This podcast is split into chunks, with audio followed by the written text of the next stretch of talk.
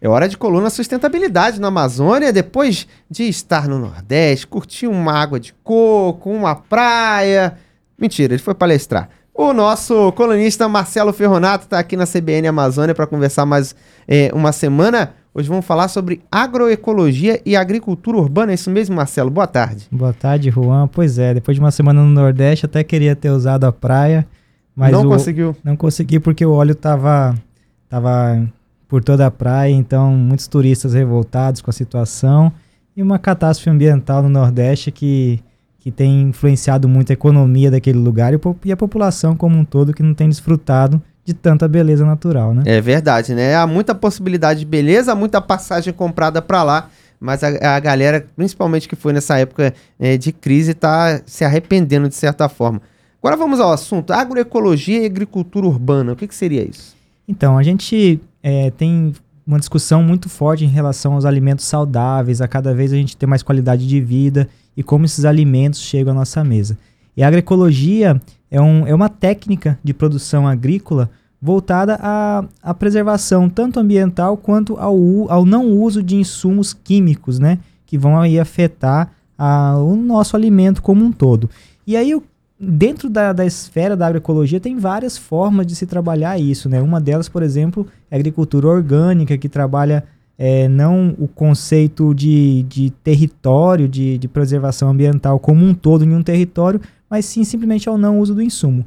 E a agricultura urbana, que é uma forma de produzir justamente nos ambientes urbanos onde tenha algum espaço disponível, seja num apartamento, em pequenos vasos, ou então um terreno que está abandonado em, em uma parte da cidade, onde a comunidade pode se envolver, preparar aquela terra e produzir alimentos que satisfazem o, o interesse das pessoas, né? que seja uma horta, seja frutíferas, é, ou seja, outras plantas que sejam de interesse dessa comunidade. É até interessante porque tem muitos espaços vazios aqui em Porto Velho que poderia ser aproveitado de certa forma, né, Marcelo? É, além de aproveitar esses ambientes e dar um uso para eles, né, muitas vezes esses ambientes acabam sendo apenas um depósito de lixo ou um terreno baldio, ou também algumas pessoas podem se esconder ali, né, que, que cometem é, furtos e crimes, enfim, é, também embeleza a cidade.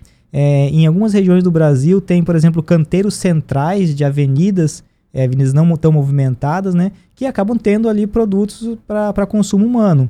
E, e, além de embelezar a cidade, tem a melhoria do clima, você pode ter é, questão de infiltração de água no solo, que vai combater alguns alagamentos muito pontuais. Então tem uma série de benefícios, além da produção de alimentos saudáveis, o que é muito importante para nosso desenvolvimento e bem-estar social. Até você falou sobre algumas regiões do país que tem isso, eu lembrei que é próximo, é, por exemplo, no Rio de Janeiro, da onde eu sou, o metrô de Irajá, tem um espaço gigante que ficava entre o rio e duas favelas. O pessoal aproveitou aquele espaço para fazer uma horta e hoje já até manchete já é referência para a região que a gente pode ter aqui em Rondônia também, né, ô Marcelo? É, com certeza. E além da questão da produção de alimentos, as coisas da, da beleza, você tem uma, uma questão que também é terapêutico. Né? A nossa sociedade, nós seres humanos, nós partimos do convívio em sociedade a partir do domínio da agricultura.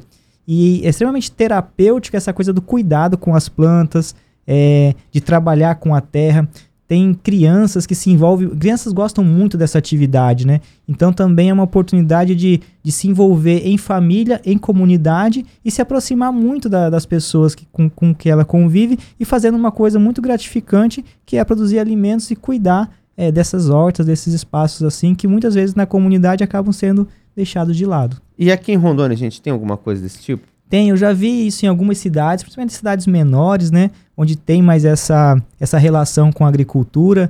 É, eu já vi, por exemplo, na cidade de Rolim de Moura, que tem amplos canteiros centrais, é, a, as pessoas, a vizinhança, cuidar de um canteiro central daquele e produzir ali couve, alface, rúcula, pequenas é, outros tipos de hortaliças, tomate, por exemplo, e que acaba sendo no final da tarde as pessoas se juntam ali para cuidar, para capinar, para tirar o mato, é, para ver se tem alguma praga atacando e tirar isso. E no final da, da produção, todo mundo desfruta daquilo e acaba sendo, às vezes, até motivo de festa de encontros familiares. E o que, que a gente mais pode falar sobre esses dois pontos, a agricultura urbana e a agroecologia? Há dois pontos importantes que essa questão da agroecologia e da agricultura urbana pode trabalhar são dois conceitos muito clássicos assim que a gente usa na, na sustentabilidade. Um é a soberania alimentar. A soberania é o quê? Você produzir seu próprio alimento e você ser é, soberano, autossuficiente né, nesses alimentos. E a outra é a segurança alimentar, onde você sabe a origem e o que foi utilizado de produtos para que aquele alimento chegasse na sua mesa. Então são duas coisas extremamente importantes é, que está no âmbito da agroecologia e da sustentabilidade e que pode ser muito benéfico a nós mesmos. É aquela questão, você saber de onde vem a sua comida sempre ajuda e é claro, ainda mais na, na era que nós vivemos, na busca pela alimentação saudável, né, Marcelo? Com certeza, o Brasil a gente sabe que é um dos países que mais utiliza agrotóxicos, cada vez vem sendo liberados novos componentes químicos e novos tipos de agrotóxicos, e a gente muitas vezes não sabe. Enquanto isso, doenças se proliferam, o câncer vem se proliferando, sem a gente ter muito controle ou a dimensão dos riscos à nossa saúde.